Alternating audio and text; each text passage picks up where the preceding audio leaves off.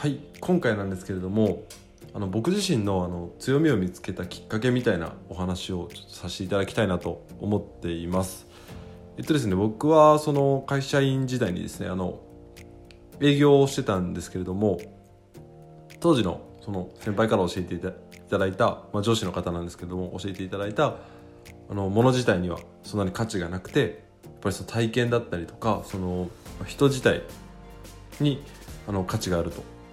もっと言うと自分自身自分自身のパーソナリティの部分に価値があるっていうのを教えていただいて本当にあのそこを意識するようになるとあの僕を目当てで来ていただけるお客様っていうのが増えてきててあのこのパーソナリティの重要性っていうのを本当に当時毎日感じるようになっていったんですよね。なので本当にお客様は商品を買うんじゃなくて誰から買うとかそのもっと言うとその商品を買った後の未来とかその情緒的な価値を感じてもらってあのそもそも商品っていうのはお客様の理想の姿になる手段でしかないっていうことを先輩に教えていただいてそういう言葉を自分なりにずっと考えるようになったんですよね。まあ、実際にその商品ってただ置いてるだけじゃ全然売れないんですよね。でそういった商品でも売れない人気のない商品でもその僕はその角地さんっていう先輩から教えていただいた手法を使ってですねあのもしかするとその情緒的な価値その自分のその服に対する価値観だったりとかそのもちろん服を扱ってたのでその一つ一つの商品にやっぱりその魅力っていうのはあったんですけどもともとのその商品自体のポテンシャルっていうのはあったんですけれどもそれ以上に大切なものがあって例えばお客様の明るい未来を自然と想像してもらえるような工夫をすればもっと売れるとかそういうことを意識するようになると売り上げが激変したんですよ。それは僕自身の売り上げではなくてその店自体の売り上げなんですけれどもその体験をしてから僕はその自分の企画力と営業力でその売れない商品も売れる商品に変えられるんじゃないかなと思い決断したんですよね。でたまたまそのまあ僕にとってはありえない体験なんですけどもまだ本当に勤めて1年とかそういうなんだろうまだ右も左もわからない状態で僕のオリジナルの企画が通ってですねそのディゼルという企業の関西のリーダーになってその売り上げの前年比を超える虜になったんですね。その時にまあ先輩たちが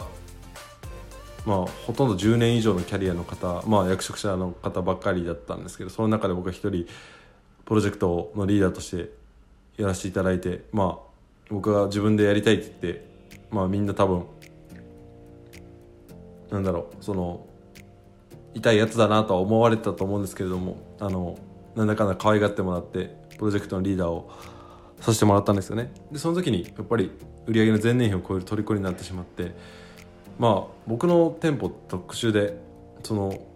まあ、集客力も全然なかったですし売り上げもいつも絶対最下位の店舗だったんですけどその僕の提案した企画によってその商品の売り上げが通常の30倍以上に跳ね上がることができたんですよね。でまあ何をしたかってもう簡単なんですけどその商品にいいイメージを持たせたのとそのスタッフ自体にいいそのパーソナリティを大事にして手紙だったりとかもう本当泥臭いことをやり続けただけなんですけどそのお客様のイメージが悪かったら絶対売れないんでそのイメージを上げることにひたすらフォーカスしたんですよね。なんでその正直そのアパレルのスタッフっていうのは個人で売り上げっていうのがノルマっていうのがあったりするんですけどもう全て排除してもう複数であのななんなら僕の売り上げ全部上げるからってそのスタッフには言っててその僕ももちろんノルマがあってしかもなんだろうプレッシャーも与えられてたんですよね。あの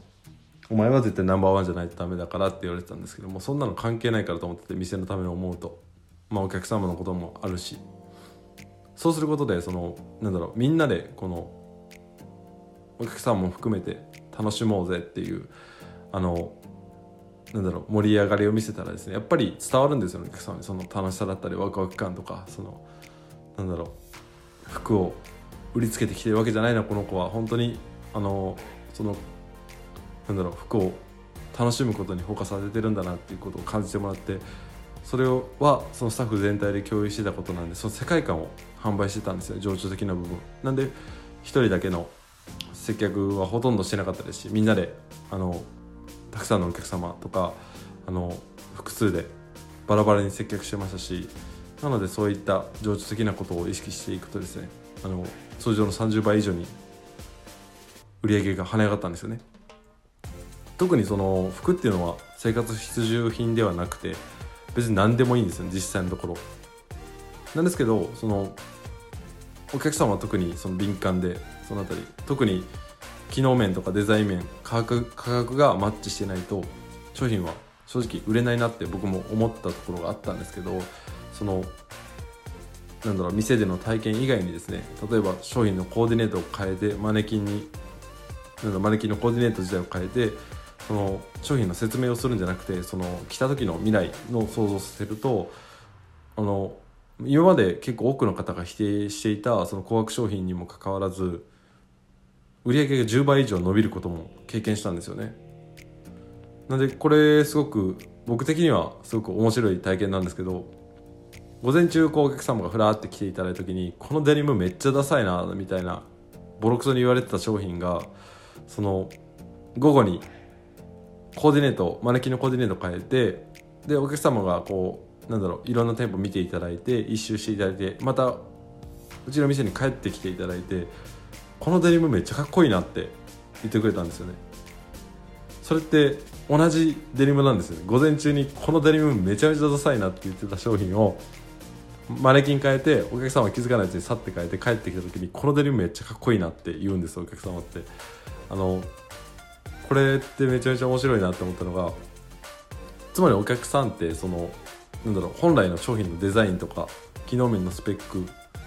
で商品のお求めやすさだけじゃなくて全体的なコーディネートとかその実際に自分が着用するシーンを想像してそのいいイメージを抱いて頭の中で選んでたんですよね、まあ、この手法はそのビジュアルマーチャンダイジングって言ってちょっと専門的な話になるんですけどあのお客さんの立場になってそのお客さんの欲求を満たす視覚伝達を促す売り場を作る手法なんですけど多くの企業で結構採用されていてコンビニとかもそうですよね視覚的売り上げを伸ばすマーケティング手法採用されててその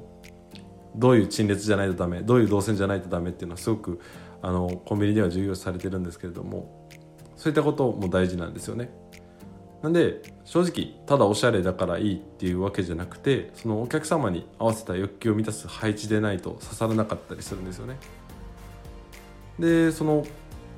このお客様の頭の中にあるいいイメージイコールお客様が感じる価値なんですけどを作っているのが作っていくのがその僕が今行っているこういうなんだろうブランディングの仕事なんですけどでもいいイメージってめちゃめちゃ抽象的すぎて本当にくせ者でそのイメージっていうのは正直環境と見せ方でいくらでも変わるんですよね。まあ先ほど服のことばっかり言わせていただいたんですけどあの人間も変わらないんですよね。そのイメージと環境の見せ方でいくらでも価値が変わるってことなんですけど特に個人起業家の方はそうですね。例えばですねあの僕高校時代ラグビーしてたんですけれどもラグビー部だったんですけどもう残念ながらなんですけどあのセンスが全くなくて競技センスが全くなくて、ま、ハンドリングっていうそのなんだろうパスとかキックとかその一番重要な部分っていうのが全然ダメで大切な場面とか絶対ミスしちゃあかんやろってところであのミスばっかりしてですね。完全に僕イコール不器用っていうイメージがついてしまったんですよね。あの、まあ、チーム内でも、まあ、顧問の先生からもそういうイメージだったと思うんです。で同級生のメンバーで僕だけいつもレギュラーになれなくて、まあ、悔しい思いをずっとしてたんですけどなんかいい方法ないかなって思ってその練習は必死にやってたんで。でそこで僕はですねあのじゃあ技術ダメだったらなんかその違うところで勝負したら勝てるんじゃないかなと思ってあのじゃあ技術はダメだからなんか勝負できるとこあるかなって思った時にやっぱりボールへの執着心とか仲間を思う心とかなんかすごく泥臭いかもしれないですけど例えばそれ以外にフィットネスですね。何度でも立ち上がる体力。あのそれって才能じゃなくて根性次第なんで。あとサポートですね。仲間をフォローする技術とかあとコンタクト。あの敵にぶつかるための技術。あのここは勇気だけなんで正直。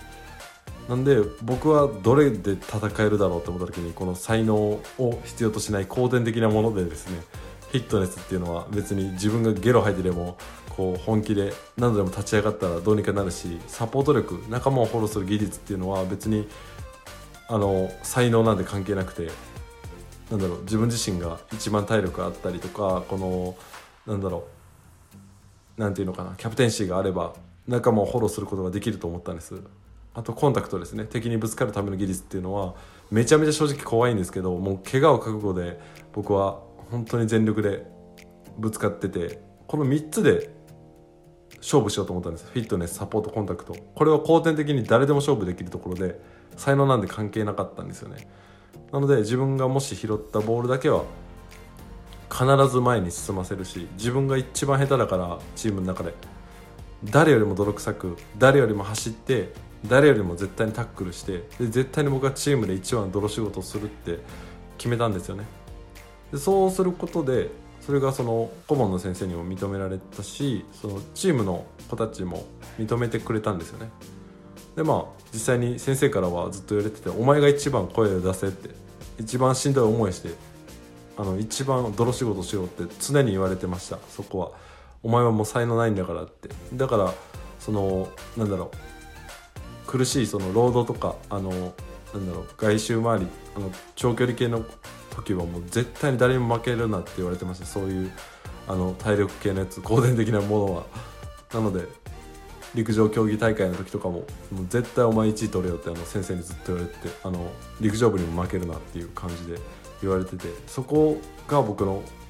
勝負するポイントだなって思思ったんですよね。その後天的に勝負できるとこ。なのでそのやっと才能のない僕も認められてその3年生に混じることができてで最終的には結構本当になんだろう全然僕ってダメだなって思ったんですけどトライを取れるようになったんですよねたくさん。まあそこには正直そのめちゃめちゃ裏付けられた練習と仲間に恵まれたっていう環境があったんですけどまあ最初の話に戻るとその時の僕のイメージ戦略が成功したと思ったんですね。で先生とかその仲間に対しては僕イコールチームで一番走るやつというブランディングが多分できたと思ったんですよその時でまさにそのまあ才能のない僕でも後天的なんですけど努力すれば努力さえすればネガティブなイメージをいいイメージに変えることができたって思った体験だったんですよね、まあ、それ以外にちょっとあんま言いたくないんですけどあのー、僕自身はその正直ディーゼルという企業でですねあのすごく評価してもらってトントン拍子でスピード出世もできてそのなんだろう個人のビジネスを始めたんですけど、ま、集客が全然思うようにいかなくてあの最初ビジネス始めて1年半もあの結果を残せなかったんですよね。本当に全然ダメで。で正直思いを込めて制作したサービスとかが世の中に認知されないまま結果が出ないくて喪失感っていうのはすごく味わってたんですよね。で正直それだけじゃ生きていけなかったんでもう恥ずかしい話なんですけどもう最低限の生活のためにあのいろいろ派遣とかもやってたんですよね。なんか建築業とかその家の家業もあったのでそういうリフォーム業っていうのがあったのでそれプラスでその自分がやりたいという仕事以外にもたくさんやっててその時にあのかなりパワハラにあってしまってそのなんだろう環境の違いってすごいなんだ残酷だなって思ったんですけど本当に不条理なダメ出しとかなんだろう本当に心を傷つけるようなことを言われたんです普通だとパワハラって言われてもおかしくないぐらいのレベルの発言とか正直暴力も受けてましたしでもまあ顔で笑いながらもうここではない 心では泣いてたんですけど、まあ、自己防衛のために毎日笑ってその場過ごして、まあ、帰りの車の中で情けなくて正直ちょっと涙することもあったりしたんですけどまあ正直やる気がなかったわけでもなくてその副業だからとかじゃなくてあの本当になんだろう昔みたいにディーゼルの時みたいに先輩に貢献して働きやすい環境を作りたいなと思って必死にやってましたしまあでもそれでも全然ダメであの嫌なことを言われ続けてまあヘラヘラして笑顔で振る舞ってたんですけどまあ正直その場を切り抜けるための自己防衛でしかなかったというかまあいろいろ文句は言われてたんですよねその時に。でその休憩が始まる時も嫌味とか始まったりその体はすごいボロボロでしたしでまあ結構本当に自分自身傷ついてたんで本当に環境の力だったりとかそのなんだろうイメージを作ることって大切だなって思ったんですね。さっきのそのディゼルの話もラグビーの話もつながるんですけれども正直クソカスとか言われてましたからね。あの奴隷以下のクズ野郎とか。なんでなんか本当にイメージ大事なんだなと思ったんです。最初の。僕は正直どこでも成功できるだろうって思ったんでそれがすごく自分の中で意外だったんですけど。なんで自分ってめちゃめちゃ仕事できるとか正直思ってましたし数字の裏付けから信じ込んでた部分があって。でも少し環境が変わりゼロからのスタートになると雑用以下のクソカスとかほんまに奴隷以下のクソ野郎とか言われてたし自分は世の中で価値のない存在なんだって思うようになっちゃったんですねそこで。まあでもそのその価値のない自分の中でも、まあ、正直一つ一つの行動を起こすたびなんか怒られるんじゃないかなとか手震えてましたし心臓がもう口から出そうなぐらい腫れあのなんか緊張して働いて辛くて怖くて本当にたまらなかったんですけど正直。まあでもまあそうしながらも僕は唯一の希望が自分のビジネスでお客様に理想のお客様に選ばれるかもしれないっていうことが自分の中の唯一の希望だったんですよね。でそのもっと自分は才能がない自分でも絶対にその過去の裏付けから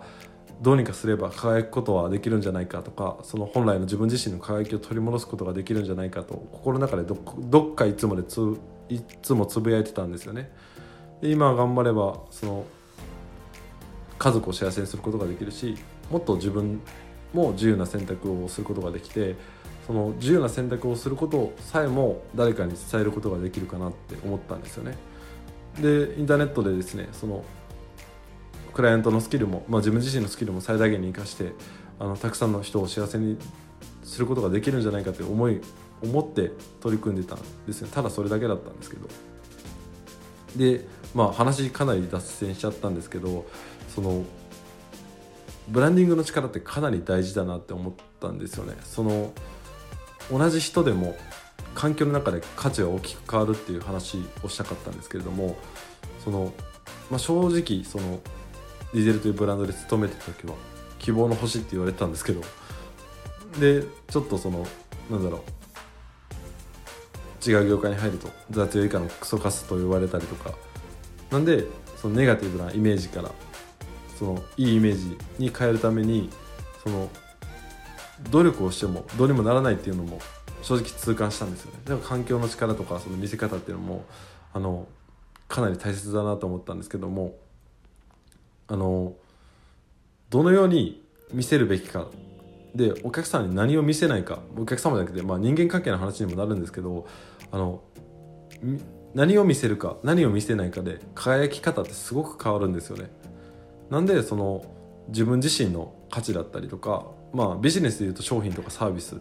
が最も輝く場所を見つけてあげるっていうのがやっぱり誰かに選ばれるための最初のステップになるんですね。そこを間違ってしまうと本当にあのなかなか覆すことができない。最初にそういうイメージを持ってしまうと。なのでその、まあ、ディーゼルの時の話もさせていただきましたしラグビー部の時の話をさせていただいたんですけれども自分自身が選ばれるためのポイントを絶対に作らないといけないんですよね。なので強みを発揮してあの誰かにその価値観を伝えるってことが大事かなって思ったんですよね。僕で言うと、えっと、そのまあ全て人間はですねあの強みはあの後天的なものでも勝負できると思ってるので僕なんてずっと才能ないって言われてましたし本当にバカだよなお前ってずっとバカにされてきた人生でそれでも自分自身は何か人に役に立つことができるんじゃないかなって信じてきて今本当に深見さんのところに来てよかったって言っていただけるお客様に恵まれてですねあのそういったことも本当に選ばれるっていうところがあのこんな僕でも実現したので絶対にその才能っていうのを才能というかその自分自身の強みっていうのを探すのを妥協してほしくないんですよね。必ず後天的に見つかるのでその自分自身を必ず何度も見つめ直してほしいんですよね。そういうことでやっぱりお客様にとってもう何度も言ってるんであのちょっとしつこいかなって思うんですけれども唯一無二の価値になるんですよ。お客様にとって究極の価値になるっていうのはそういった強みを前面に出してあの自分自身の価値観をお客様に伝えること以外に僕はないなって思うんですよね。なので今回ちょっと少し長くなってしまいましたしちょっと話まとまってないかもしれないんですけれどもあのイメージ戦略ってかなり戦略っていうと失礼かもしれないけどそのいいイメージを持ってもらうっていうのはすごく大切なんですよっていうことを今回音声取らせていただきました。その中でもやっぱりあの選ばれるためにあのなんだろう見せるところ見せないところを決めてしっかり自分の強みをフォーカスされて勝負するっていうところが大切だなっていう思いから今回の音声とさせていただきました。最後までご視聴いただき本当にありがとうございます。失礼します。